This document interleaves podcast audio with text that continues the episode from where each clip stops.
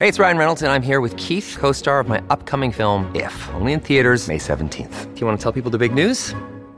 All right, I'll do it. Sign up now and you'll get unlimited for fifteen dollars a month and six months of Paramount Plus Essential Plan on us. Mint Mobile dot com slash switch. Upfront payment of forty-five dollars equivalent to fifteen dollars per month. Unlimited over forty gigabytes per month. Face lower speeds. Videos at four eighty p. Active Mint customers by five thirty-one twenty-four get six months of Paramount Plus Essential Plan. Auto renews after six months. Offer ends May thirty-first, twenty twenty-four. Separate Paramount Plus registration required. Terms and conditions apply if rated P G.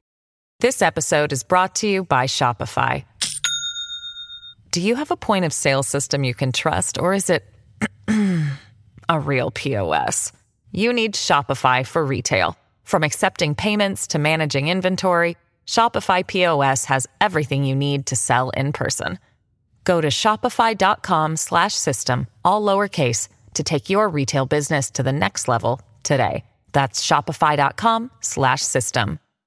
Hello, everybody. This is Marshall Poe. I'm the editor of the New Books Network. N B N listeners like to read books and buy them. So we thought we'd tell you that right now our friends at Princeton University Press are having a remarkable site-wide sale. You can get fifty percent off books, including ebooks and audiobooks, with the code fifty, F I F T Y, at checkout until May thirty-first. You can save some real money on Princeton University Press books. I encourage you to go there and check it out. Welcome to the New Books Network. Hello and welcome to this podcast about Matei Rigo's Capitalism in Chaos on the New Books Network. My name is Roland Clark, and it's my pleasure to be speaking today to Doctor Matei Rigo, who is an assistant professor of history at Brandeis University, specializing in the history of modern, East Central and Western Europe. He does comparative and transnational history, history of capitalism, the global Cold War, and global socialisms. Matei, Uh, people writing about the First World War and its aftermath in Europe, especially in places like Alsace-Lorraine and Transylvania, they usually focus on questions of ethnic identity and nation building. What made you choose to write about capitalists in this period instead? Thank you, Roland, and thank you for inviting me to this uh, podcast. I think it's it's the answer is how the emphasis in history um, and among historians is shifting. Nationalism and ethnic identity really came to the fore in the late nineteen eighties and early nineteen nineties with the sort of collapse of the Soviet Union and especially with the wars of uh, Yugoslavia. And this entire scholarship focused on East Central Europe, and East Central Europe became sort of the powerhouse of uh, nationalism studies. And I started my book um, after the two thousand eight, two thousand nine financial crisis at a time when people were just more interested in issues of class and social inequality. So I wanted to play with this idea and see to what extent merging inter, an interest in class, social class, and um, and class difference with, with with with ethnic identity changes this picture. And what actually what I found was was really surprising. So the book has two case studies. Um, one is on the eastern peripheries of Uh, Central Europe or Mitteleuropa, and the other is on the Western peripheries. It's a border region, Alsace-Lorraine. And when I went into the archives, I started working on um, this project around two thousand eleven. I expected to find a lot of upheaval and a lot of, you know, ethnic violence and sort of ethnicity and ethnic violence explaining what happened to property, what happened to factories, what happened to banks. And what I ended up finding is that there was actually not much change um, in East Central Europe, and there was a lot of change in Western Europe. Mm, this is a book that, that really turns on its head your stereo or my stereotypes about what I thought was going on in France and Romania. Um, As, as you said, the book follows the careers of two businessmen, and both of them originally come from southwest Germany, and then it follows them and their businesses through the early twentieth century. You start with Isaac Adler, who comes from Baden to South to Alsace-Lorraine, and Johann Renner from Württemberg in Germany to Transylvania. So you end up effectively telling the stories of how industrialists in Alsace-Lorraine and Transylvania coped with these massive changes of war, the collapse of empires, and the challenges of nation building. Which was more successful? So if I was a German businessman thinking about relocating before the First World War, which direction should I go? Should I have gone east or west? Roland, I think, you know, you would have been fine either way, or you could lose out in, in both of these regions. But I would sort of, you know, step back a bit and um, um, talk a little bit about how, you know, we, we used to sort of see migrations from Central Europe. And um, I think Tara Zahra's great departure uh, does a really good job at sort of looking at critically the migration to America, because when we talk about immigration or emigration, the first association, as for the late nineteenth century, is uh, people and families going from the ports of Trieste or Hamburg to either South America, places like Argentina or Chile, but primarily to the United States. And um, what I wanted to tell is a different story. Instead of talking about great departures, to talk about these small departures that you just mentioned, that actually a lot of uh, um, people migrated within continental Europe. And these migrations were just as important um, until the eighteen eighties, even quantitatively in terms of, you know, how many people were involved in them. Uh, and that's when my actors were migrating. Um, but also uh, later on, this migration from uh, the Russian Empire to Austria-Hungary and Germany, from the German Empire to the German-speaking areas of East Central Europe, was extremely important because it was much easier. It was less costly. You moved to Uh, Uh, a region with a different, with, with the same climate. Uh, you could join your co-religion, co-religionists, um, whether they were Jew, Jewish or Calvinist or um, Lutherans or Roman Catholics. And you could rely on your existing networks. And that really mattered for those emigrants uh, who had capital uh, because, you know, they didn't want to start from scratch. And what I argue is that Uh, the role of the state and politics is really important in terms of uh, answering your question, where could you uh, where could you turn a profit? And what I argue is that uh, the troubled politics of Alsace-Lorraine um, ended up sort of chasing these uh, German immigrants like Isaac Adler, who moved to Strasbourg and uh, bought up uh, Uh, a defunct uh, factory and turned it into his tannery to produce leather, primarily for the uh, German soldiers who were stationed in Alsace. Whereas uh, in Transylvania, the political situation was much more calm um, at the time, um, much less fraud than in Alsace, even though there was a bloody uh, civil war in eighteen forty-eight, eighteen forty-nine. But by the time my actors, uh, they are the Renner family, who uh, they arrived in um, central Transylvania, um, it was a much more um, calm situation. So funnily enough, uh, East Central Europe, uh, at least until the late nineteen thirties, proved to be a region where more continuity was possible in terms of both business, but in terms of also just life. Uh, because the story I tell is about expulsions happening at places where we don't expect them to happen. They happen in Alsace-Lorraine, and they they don't happen um, in uh, in Transylvania during Austria-Hungary, and they don't happen in Greater Romania. And we can get into the reasons why, uh, because obviously we need to talk about the fierce um, anti-Semitism uh, in East Central Europe, in Greater Romania, in in in um, all the ethnic violence and ethnic uh, tensions. So, you know, my project is not playing these down, but I'm saying that, you know, individuals, especially uh, powerful businessmen, had a lot of agency to change this story to their own advantage. Mm, it, it contextualizes these stories um, in really interesting ways. So what if we start with Alsace-Lorraine? Uh, and just thinking about the late nineteenth century, it's one of the most heavily industrialized regions in Central Europe. And a noticeable number of German investors started businesses there. What sorts of factors are shaping the region's economic prospects at the time?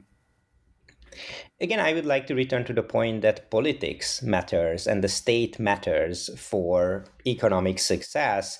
And obviously here I'm relying on a number of colleagues. Uh, Alison Frank wrote about Standard Oil and its uh, troubles in Europe and how it relied on the American government and depended on the uh, the uh, Austrian government for its for its economic success. And the case was fairly similar in Alsace-Lorraine too. So yes, we associate this region with sort of being the cradle of European industrialization, and it was. But by the second half of the nineteenth century, there were so many uh, political issues and so many tensions in the region. Um, I mean, the region became the, the focus of the Franco-Prussian War, and um, uh, Germany ends up annexing it as this sort of military buffer zone in eighteen seventy-one, and it's remaining a German territory until, until nineteen eighteen, um, even though the French really, you know, at least nominally entered the First World War to reconquer this territory. So, um, getting back to your uh, your your original question, why is Alsace-Lorraine not flourishing? Uh, it's, you know, the answer lies in the federal structure of the German Empire. Alsace-Lorraine never becomes a federal state, whereas Hungary within Austria-Hungary becomes an autonomous state of its own with its own with its ability to sort of um, be um, with, with the ability of economic um, autonomy. Uh, Hungary is able to pass economic laws, is able to support domestic industrialists, domestic uh, uh, railway lines, um, is able to set prices to some extent, is able to um, support local industrialists. Okay, now I'm moving back to Alsace-Lorraine. All this is impossible. Alsace-Lorraine has a has a governor or a Statthalter, and uh, the German government is uh, on the side of German federal states, especially Prussia. So when it comes to any sort of business legislation, economic legislation, or commissions to the German railways, commissions to the German army, Alsace-Lorraine's industrialists, including the Germans who migrate there, like the Adler and Oppenheimer family after eighteen seventy-one, uh, they are uh, experiencing some sort of discrimination. So, you know, the role of a region and how a region is integrated in an empire is um, is really important here. Um, so what about Transylvania? This is relatively slow to industrialize. Um, was that also because of how it's integrated into the Austro-Hungarian Empire? Transylvania is slow to industrialize, and the Hungarian governments after eighteen sixty-seven don't really do much to change it um, until pretty much um, the period before the First World War. There are various industry acts from the eighteen eighties onwards. They are driven by the idea that we can also witness today that uh, a state needs to be economically um, independent. Um, and w- what does economic independence mean? Can states rely on agriculture? And the answer in the nineteenth century as today is that no, they need to have modern industries. Uh, and the aim of a lot of this Hungarian legislation is not to sort of protect the Hungarian economy from global markets, but to protect it from uh, protect it from Austria. And um, within the Austro-Hungarian Empire, Hungary is not allowed to pass laws to protect its uh, industries and to um, develop its own custom zone. So, so instead, the government is channeling a lot of funding to big industrial companies. Now, in the eighteen eighties um, and by uh, until the early nineteen hundreds, this money goes to big corporations headquartered in Budapest. But there is um, an oppositional, heavily nationalist government in the early nineteenth, early twentieth century, and their agenda is to support small business and mid-sized businesses. So essentially, they hand out free money, mostly to ethnic Hungarians and Germans, in part because they are the ones who are um, part of the enterprising bourgeois class. So my family actually ends up receiving... Uh, Not my family, the family I study, the Renners, end up receiving a free plot from the municipality of Kolozsvár, Cluj-Napoca today. They end up receiving fifty thousand crowns, which is a small sum, to buy machinery, mostly from Germany and Austria, to build up their own tannery. So they essentially um, become industrialists with the help of the state. Now, uh, and the story I tell is a story of bankruptcy too, and the story of the failure of the state to create industrialists from scratch, because the Renners go bankrupt almost by early nineteen fourteen, and they are saved by the First World War. And of course, the First World War is a very important part uh, in the story that I tell in the book, because what I argue is that we tend to focus on the decline and eventual collapse of both Austria-Hungary and Germany during the First World War, especially when it comes to economic life. Everybody remembers Oskar Yasi, the Hungarian civic radical, saying that the Austro-Hungarian war effort was doomed to fail uh, from scratch. Uh, even in August uh, nineteen fourteen, Yasi apparently saw that if you run the statistics, this empire is not able to wage a war. But the story I'm telling um, is is the opposite. Uh, the Austria-Hungary, Austria-Hungary was able to sort of uh, sustain a war effort for actually quite long. And, um, and what I'm trying to do is to shift the perspective from treasuries to industrial companies and ask uh, how that changes our view of the First World War. And what I argue is that the, the experience of the bourgeoisie, the experience of uh, industrialists and bankers in Central Europe is completely different than the experience of state treasuries. Because state treasuries are declining, but that doesn't mean that industrial companies are declining as well. And this is something we've also seen with COVID. I mean, most of the states went through extremely dire times, including most of the populations, but some companies shot up. Now, the First World War is uh, different because the states were much weaker to go after corporations than today. Um, although even today, I mean, probably more could be done um, to this effect. But there was basically no corporate tax in Germany and Austria-Hungary. So that allowed for a bunch of businesses to shoot up and to amass gigantic profits um, that then allowed, um, and here I'm sort of moving on to the post-nineteen eighteen period and why this matters, it, it really made the bourgeoisie of the Austro-Hungarian and to some extent the German Empire much more robust by nineteen eighteen than how they had been in nineteen fourteen, which explains why there are so many continuities uh, in terms of uh, ethnic minority influence in the successor states, especially of Austria-Hungary after nineteen eighteen. They just simply emerged richer and wealthier by nineteen eighteen than they had been before the war. Mm, I'm still obsessed with this question of um, how I'm going to make money.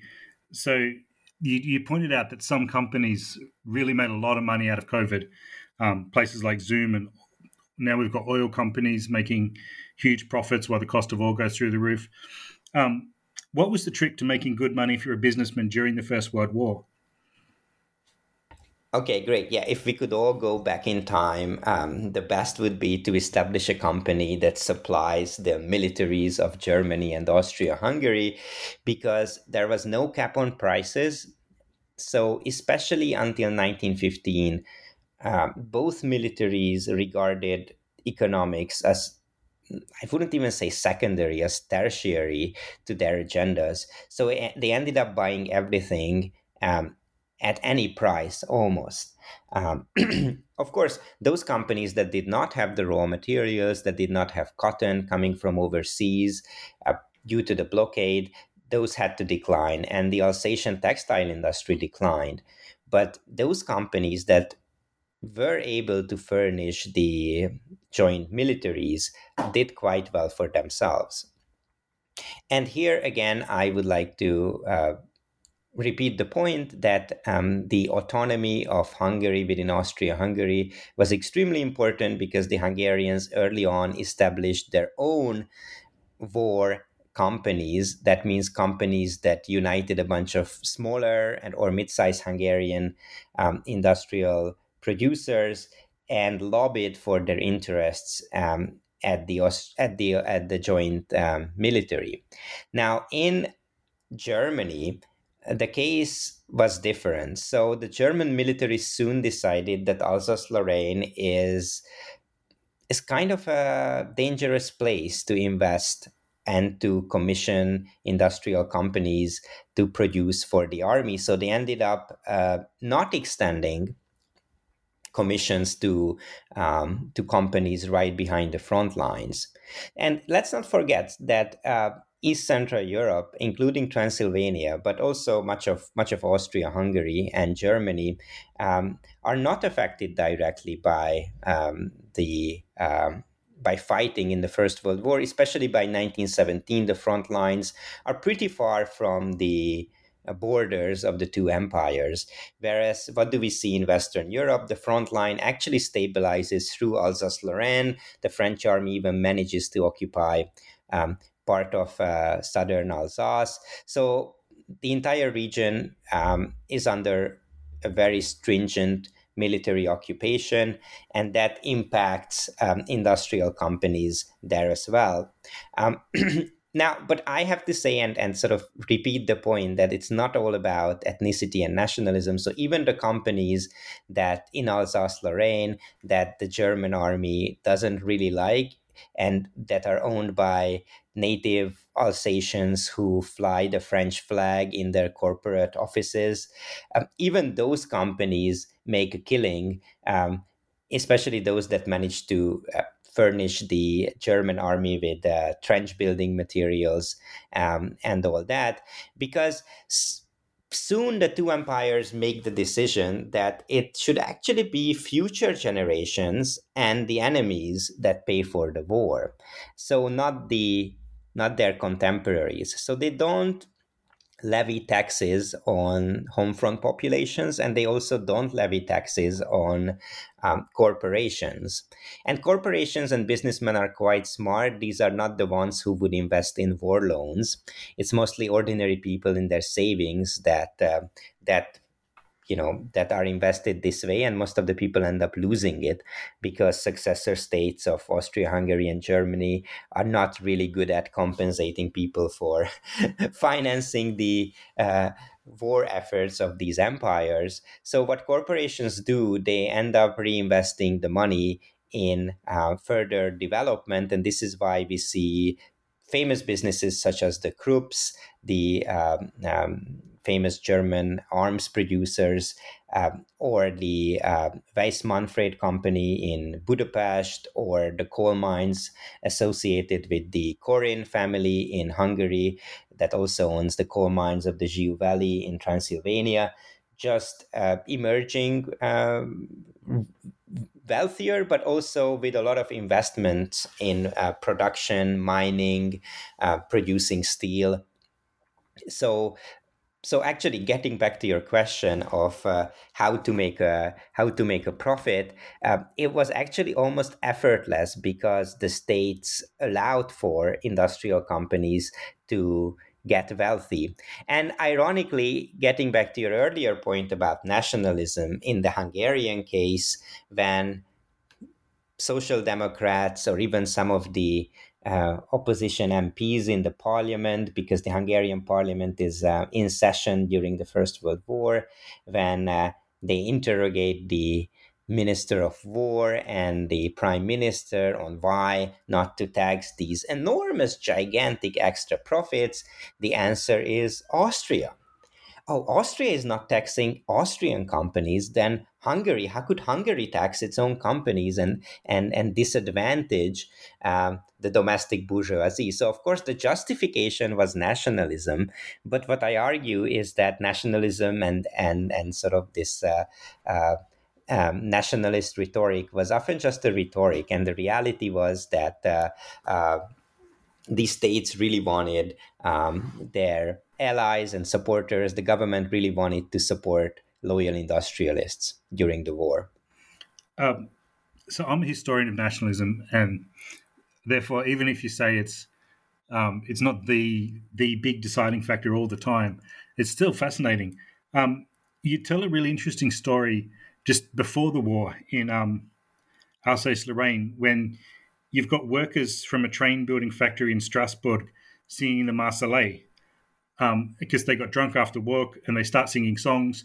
Um, why is that a problem? Why did that cause some big crisis for the company?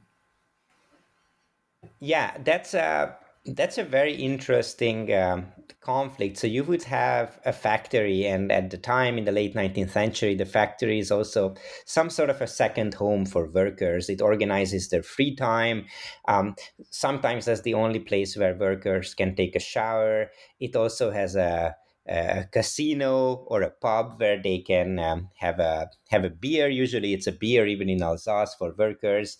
Um, and they also, you know, engage in cultural activities. They have their theater groups, they have choirs.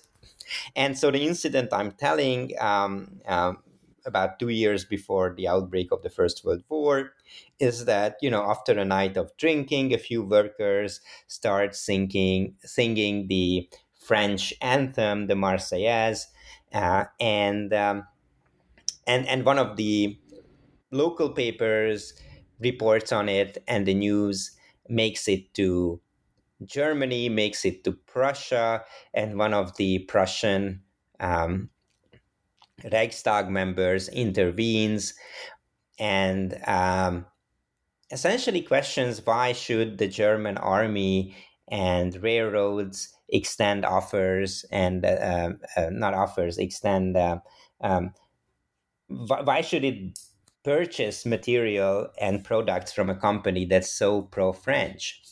So I think what's interesting in this story is that unlike in Bohemia, unlike in Austria, and unlike in Hungary, uh, the, the state, and this means the German state and the German government, takes sides here and takes the side of German nationalists. Whereas in Hungary, even until nineteen sixteen, until the Romanian attack on Transylvania, the government is really trying to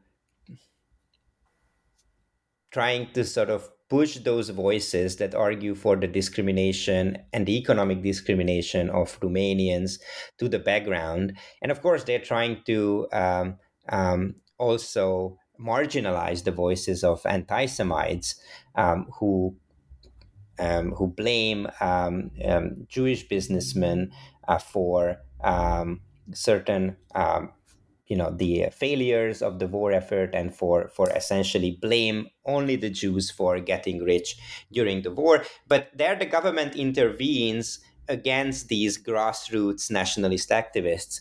And what we see in Alsace-Lorraine as early as nineteen twelve is that the German government takes the side of German nationalists.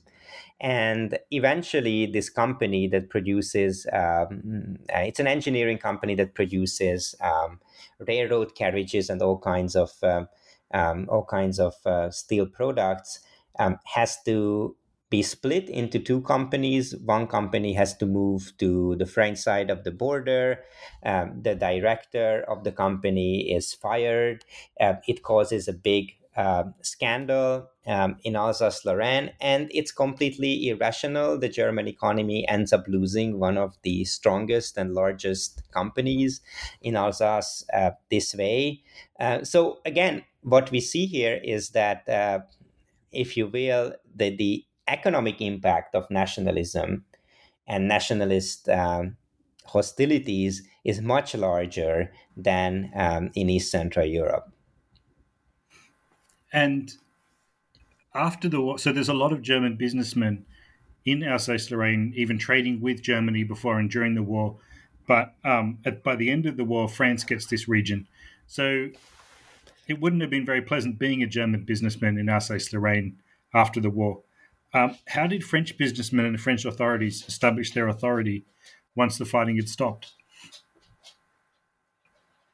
So the French essentially continued the war after November nineteen eighteen, and they become a model for their allies in East Central Europe, but ironically, France is an extremely radical force in Western Europe when it comes to its own interests, but it's a fairly, I would I would say, even pro-imperial force in East Central Europe, and a pro-status quo force in East Central Europe, um, and it's taking the side, ironically, of its former enemies, the businessmen of Austria-Hungary, and to some extent even Germany. Whereas in Alsace-Lorraine, uh, the French army immediately expropriates all the Germans and puts uh, over one hundred thousand people on trains. This is actually one of the first deportations, actually the first major deportation um, in Europe in the twentieth century. Germans uh, can only take um, forty kilograms of their personal belongings and are sent over uh, to cities like Frankfurt in uh, southwestern Germany, where they um, form the kernel of a disgruntled German minority that, uh, of course, uh, becomes the supporter of the Nazi movement by the early nineteen thirties. So French policies are extremely radical in Alsace-Lorraine, but they really try to prevent further upheaval in uh, East Central Europe, in part because France really does need states and governments uh, like Romania's um, and also Poland's to fight the Bolsheviks in Russia. Uh, be- uh, and and Of course, one of the reasons is ideological, and this is the story we know. But what my book emphasizes is that France really is against the Bolsheviks because it wants to recover all the investments that French companies and individuals made prior to nineteen fourteen in uh, Russia. And after the failure of this effort, uh, France and the French government and French corporations like the Schneider-Creusot that ends up buying Skoda of Prague wants to buy the port of Budapest and take over the Hungarian railways along with mines and banks in um, uh, Greater Romania. France really wants to recreate East Central Europe as its sort of new Russia, as an outlet for French investments from which lucrative profits can flow back to the metropole, to Paris, because France has an enormous trade uh, imbalance. So uh, France really wants to prevent successor states from expropriating these wealthy minorities, in part because it wants to seize um, the property of minority uh, former Austro-Hungarian subjects, but also because it wants to prevent further upheaval. And in Alsace-Lorraine, um, it's very interesting that uh, the French also are ready to forget that a lot of Alsace-Lorrainers who were apparently, you know, all all they did for, uh, at least in the French uh, textbooks and uh, official rhetoric, uh, all they did for forty years was to wait for the French to liberate them from the Germans. Uh, so obviously this wasn't the case. And the French are ready to forget and forgive uh, the enormous profits that Alsatians and Lorrainers made supplying the German army between nineteen fourteen and nineteen eighteen, and put the, put all the blame to the German minority of Alsace-Lorraine that constitutes about um, six to seven percent of the population. And these are the populations that are getting expelled. Now, even here, uh, we know um, a lot about expulsions. There is the work of Laird Boswell. Also, Tara Zahra had a pioneering article co- comparing the situation in uh, Bohemia and Alsace. A- and I think what my book adds to it is to show that even in the case of the radical French state, those uh, Germans who had um, large industrial companies and with whom the French wanted to cooperate had it much, much easier than ordinary Germans. They could stay in Alsace for much longer. They could, uh, and once they had to leave, they could leave with their uh, they could leave with their painting collections. They could leave with their um, with their with their sort of uh, Um, um, wealth and gold and, and all kinds of uh, investments, and they weren't as thoroughly expropriated as um, ordinary Germans were. This episode is brought to you by Shopify. Do you have a point of sale system you can trust, or is it a real P O S. You need Shopify for retail. From accepting payments to managing inventory, Shopify P O S has everything you need to sell in person. Go to shopify.com slash system, all lowercase, to take your retail business to the next level today. That's shopify.com slash system. Um, so you said that France is really concerned to make sure that the new nation states that are appearing in Eastern Europe don't expropriate the new minorities. So German and Hungarian speakers in Transylvania did quite well as long as the Austro-Hungarian Empire was there. Um, but how does, once that region becomes part of the greater Romanian state, how did Romanians treat businesses run by minorities? Thank you for this question, um, Roland. I think um, our focus on Greater Romania, and rightly so, has been on the ethnic violence and ethnic tensions of this uh, state. Um, and in a way, I'm picking up the thread um, um, that's there in um, in Irina Liveseanu's groundbreaking book. And I think, you know, at least uh, for me, one of the one of the arguments Um, of uh, Irina Liveseanu is that the greater Romanian state was not very efficient, um, that it took an enormous effort to consolidate uh, the new um, state and to uh, to actually create it from um, from scratch. And um, my book looks at how this looks like on the level of economic and business life. And I think uh, why this is a super interesting angle is that we can see the enormous bifurcation between the rhetoric of anti-Semitism and anti-Hungarian sentiment and actual cooperation, um, if not conviviality and friendships or a marriage of convenience um, on the ground. So what I try to argue is that uh, ethnic nationalism and the drive to seek profits is not a binary. It's not that uh, people and politicians couldn't be anti-Hungarian um, in a tavern um, in the evening, and the following day they uh, would couldn't be serving on the boards of uh, Hungarian, German, or Jewish-owned company. So what my book does is to document these uh, very unlikely economic alliances and friendships that also involve uh, the otherwise anti-Hungarian uh, uh, prime ministers of Romania, Alexandru Vaida-Voevod, who serves on the company of the Renner's tannery that had a Jewish uh, director, Moses Farkas, and also document these uh, um, um, these unlikely alliances. And um, also, I mean, also to nuance a little bit the attitude of the Romanian leadership. For instance, the um, the, the peasant party that uh, is uh, also relying on the base of the Romanian National Party, which was the Hun- Romanian minority party in Hungary prior to nineteen eighteen, is is more concerned with land and less concerned with industrial property, less concerned with businesses at the time. And it's really the national liberals around the Bratianus who want to nationalize and take away the wealth of these uh, ethnic minority businesses. So also there is this tension um, among Romanian elites on what to do uh, with ethnic minorities. So that's on an ideological or political level.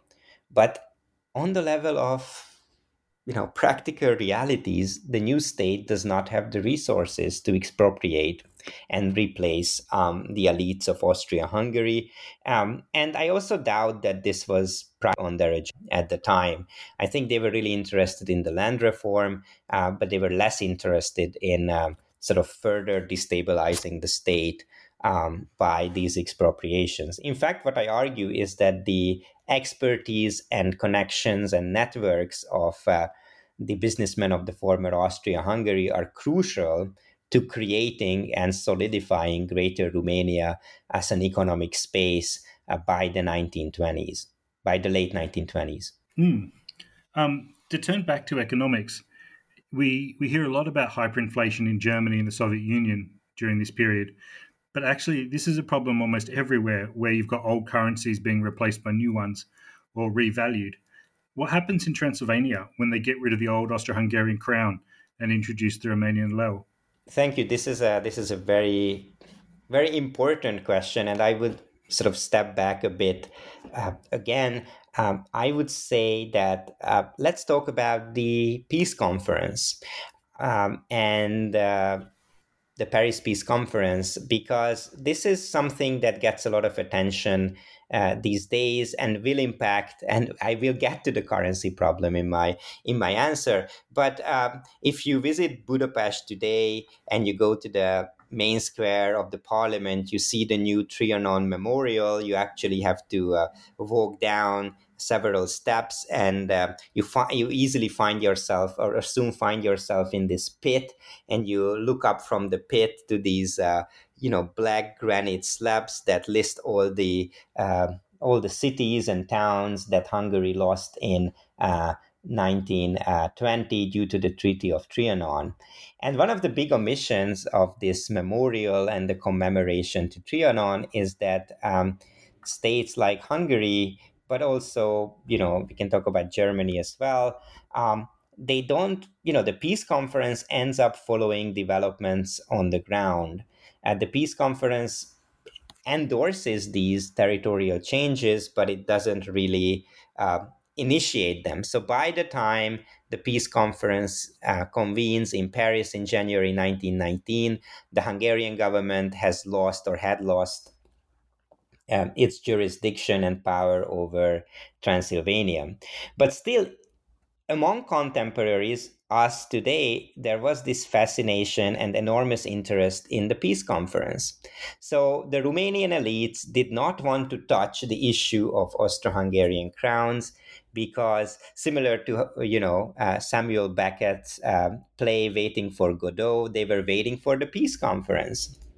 They were like Vladimir and Estragon, sort of, you know, scrambling to find some sort of an answer on when the peace conference would regulate the issue of currencies. And uh, and the situation is quite the same in France as well. So the French uh, Minister of Finance, uh, Clotz, uh, famously says, Allemagne payera, Germany will pay. So they end up uh, exchanging the German, the inflated German marks of Alsatians at a much higher rate. Um, it's similar to, let's say, if you received uh, um, if you received uh, two dollars for your euro now, at a time when the two currencies are uh, are on a par, actually. So uh, the French end up exchanging the uh, the currency of this wealthy region and this population at a premium, because they think that eventually the peace conference will simply uh, force Germany to pay for it. And the Romanians are more skeptical, but still they end up postponing the um, currency conversion um, until the very last moment, literally the eleventh hour, um, when the peace conference actually forces them to do so uh, by themselves. So um, what's happening is that the Austro-Hungarian crown is inflating. It's in circulation even two years after the collapse of Austria-Hungary, which is kind of fascinating. You you end up using the currency of a state that doesn't exist. And the Romanian government is forced to convert this money two years after the collapse in September nineteen twenty, at actually at a rate that uh, is, is, is higher than the market rate. Um, so they end up waiting, waiting, and waiting. And all this waiting um, um, amounts to um, to enormous losses for the Romanian treasury, because had they converted it much earlier, uh, then they could have saved some money. But by the time they end up converting the currency of Austria-Hungary, um, it actually means profit for the mostly German, Hungarian, and Jewish bourgeoisie of uh, um, of Transylvania. Because they're the people that actually still have the crowns. They are the people who still have the crowns, and they are the people who, um, unlike, let's say, Romanian landowners, even the wealthier among them, um, they have their assets in land by that time, whereas the bourgeoisie would have a lot of uh, have a lot of cash on them, um, and um, they have an interest in the state sort of converting it at a at a at a good price. So the Romanians, when they march in in nineteen eighteen, they say, um, which is actually a, sort of a smart move. Uh, but it, uh, they, they they they they devalue the crown to fifty percent of its pre-war value, which of course causes enormous dismay even among Transylvanian Romanians, because here the liberators come in and um, essentially halve the savings of of the Romanian uh, Romanian peasants, but also Romanian the Romanian middle class, the Romanian uh, banks like Albina. So there is a lot of dismay, and this is why uh, I would say that finances are crucial to understand why there is this Uh, anti-Bucharest sentiment in Transylvania as early as November nineteen eighteen. And this is why even among uh, ethnic Romanians, the rhetoric of uh, um, colonization that, that you, Roland, write about um, in, in your book uh, is so salient, um, so salient by, by, by, as, by as early as nineteen eighteen. And they compare the Bucharest government to the former Budapest government. And some of them, um, like the Banat economist, um, Horea Maniu, says that, well, actually, Budapest was, was much better economically than the rule of the um, Bucharest government. But of course, uh, two years pass, and by nineteen twenty, this fifty percent devaluation um, proves to be a boon, because the crown is uh, basically losing most of its value. But by that time, the Romanian government cannot simply uh, you know, say that populations will just have to exchange their crowns on the market rate, because that would that would have meant the um, bankruptcy of the entire region. So they have to foot the bill, and they have to get French credits to finance the conversion of the Austro-Hungarian crown. So it's not Germany that ends up paying for this conversion, but France. Oh, what a tangled web we, web we weave. Um, so... These industrialists in Transylvania, they they stay and they don't do too badly. Um, but your actors um, in France, the Adler family and the Oppenheimers, they're forced to leave Alsace-Lorraine in March nineteen twenty and move back to Weimar, Germany. How do they cope in Germany? Do they like being back, so to speak? They have it much easier than ordinary Germans, uh, in part because they can rely on their pre-war ties to the Deutsche Bank, and they also do a very uh, smart move. They take on a lot of credits because they have credibility as one of the leading industrialists of uh, Alsace and Lorraine, um, and they end up rebuilding their factory in Weimar, Germany, um, and they rebuild it on credits that end up being annulled by the German inflation. So in the case of this one particular family, the inflation works out uh, quite well, because they can repay their all these credits um, that they use to sort of, you know, to rebuild their own um, to rebuild their uh, their enterprises. But for a lot of ordinary Germans, transition to Germany is not that easy, in part because, as I said, you know, the, the whole federal structure of Germany is really important here. So a lot of Bavarians um, or, you know, people from Baden-Württemberg are asking, why are we taking these foreigners? They are Alsatians. Well, you know, they are Germans technically, but, you know, where is Germany at the time? Um, it's a federated state, federal state with a lot of independence, um, especially for states like Bavaria. And it's not immediately clear what connects Alsace-Lorraine Germans to Bavarians um, at the time. So there are a lot of uh, tensions here. And I mean, it's in a way um, even more radical than the situation faced by Hungarians who end up fleeing Romanian rule in Transylvania. Many of them live in um, train carriages um, outside of Budapest, and many of them encountered a similar sort of perplexion by local populations and the sort of lack of solidarity. Um, but in Germany, I would say this is even more pronounced, in part because there are so many Germans appearing, um, you know, from one day to the next in uh, German federal states. You're really breaking down this whole East-West thing. Um, it's hard to think of Europe as in terms of East and West when you describe it in the terms that the way you're talking about it. Um, so Greater Romania, to come back to Transylvania, um, you've got a lot of workers' unrest in the interwar period, as well as the rise of violent right-wing anti-Semitism. How did the rise of anti-Semitic nationalism impact your industrialists that you're looking at in Transylvania? Anti-Semitism is uh, is an extremely troubling and an extremely relevant aspect of the uh, period. Um, what I um, end up um, closing the book with is the story of the nineteen twenty-seven student pogroms in um, um, in all the major cities of uh, of Transylvania, and to sort of showcase it as the weakness of the Romanian government, or, you know, if you will, the inability of the Romanian government to um, to curb this uh, this violence by um, by students, that also affect the um, the Renner family, and is definitely part of their their experiences. Uh, but um, I would also say that uh, this uh, grassroots anti-Semitism and the anti-Semitic legislation of the state Um, is really mediated and changed through the agency of local actors and local bureaucrats on the ground that don't really go with the directives of the Bucharest government that uh, wants these municipalities, chambers of com- uh, commerce to fire all the Jewish and Hungarian and German members and to replace them with uh, Romanians. So what we have is that at the time of the pogrom uh, in nineteen twenty-seven, uh, the elected leader of the Transylvanian chapter of the Association of Romanian Industrialists is called Moses Farkas, who is a Hungarian Jewish businessman, uh, friends of, friend of Emil Haceganu and Alexandru Vaida-Voevod.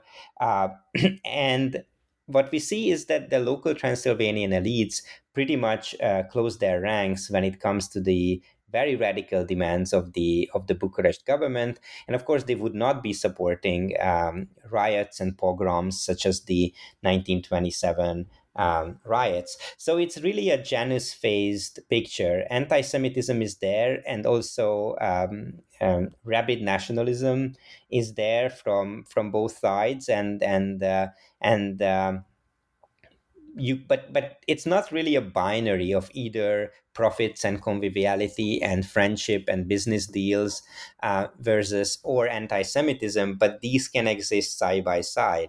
So, for instance, the Renners are fined by the municipality of Cluj in the nineteen twenties for not flying the Romanian uh, flag at a given national holiday, and uh, at the same time, they are receiving uh, state subsidies, um, normally earmarked for ethnic Romanian businesses to expand their factory. So um, these two can exist side by side, and, and we have to be mindful of the fact that the Romanian state has different actors with different agendas, similar to Um, Hungarian minorities or Jewish minorities had a variety of ideological and political positions. So it's very difficult to um, to generalize on the basis of ethnicity alone. Mm, um, yeah, everything gets more and more complex the more the more you look into the details. Um, there's there's quite a lot of these sort of really amazingly complex stories in this book. Um, before we finish, listening to you talk, almost every time I asked a question, your answer has been, if I ask about Alsace-Lorraine, you say, well, let me tell you about Austria-Hungary. Um, if I ask about Transylvania, you have to compare it to France. Um, what do you see the challenges or possibilities of this sort of comparative history based on micro-historical case studies in different parts of Europe? Would you do it again? Um, would you encourage someone else to take up this approach? Or is it really just too much work? Yeah, I had a I had a colleague once who told me, oh, you should just publish two monographs, one on Alsace-Lorraine and the other on Transylvania. And it would probably have been easier, I think, but it's also much more fascinating to do a comparative and transnational study. I think what matters here is that uh, there was an actual entity uh, of the Central Powers that really came close to each other during the First World War. So it's not a random comparison, um, but to sort of like excavate, it's an excavation of uh, Central Europe without the idealization um, that was very common in the nineteen nineties that sort of equated uh, Central Europe with some sort of superior uh, culture, especially when it came to the East.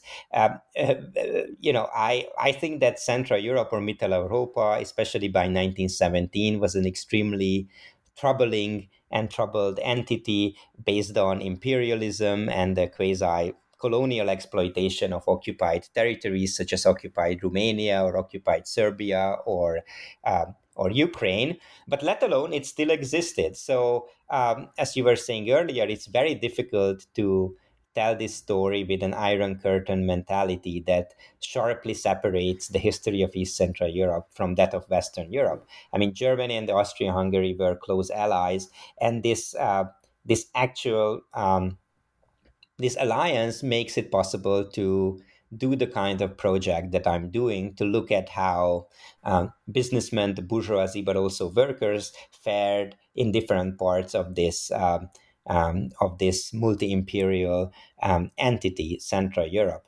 So I would really encourage comparisons of this kind, and there could be so many um, so many innovative uh, projects coming out of this. What I could do is really just focus on these um, these two um, two regions. So I would say if there is some institutional, political, or economic um, glue that um, f- forces territories together, then I think, uh, or that glues territories together, for lack of a better word, then I think um, such an investigation is is warranted.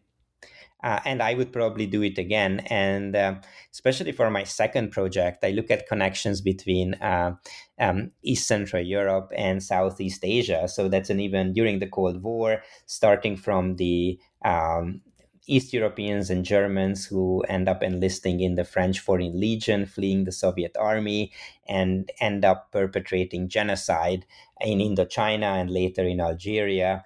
And then how all this history is forgotten Uh, under the rhetoric of global socialism and the solidarity of the peoples of East Central Europe with uh, states like uh, like Vietnam. So that's an even broader uh, geographical range. So uh, what, what what we could say is that I didn't learn from all the difficulties of the first book. I sort of uh, made the job even more difficult for the for the second project. So probably I'm the wrong person to ask for advice. But I, I can say it's fun. Yep, uh, certainly sounds like it. Um, that's about all we have time for today. Uh, but thank you very much for sharing your book with us, Matei. And I look forward to talking to you about the next one when it comes out. Thank you, Roland, for having me at this podcast.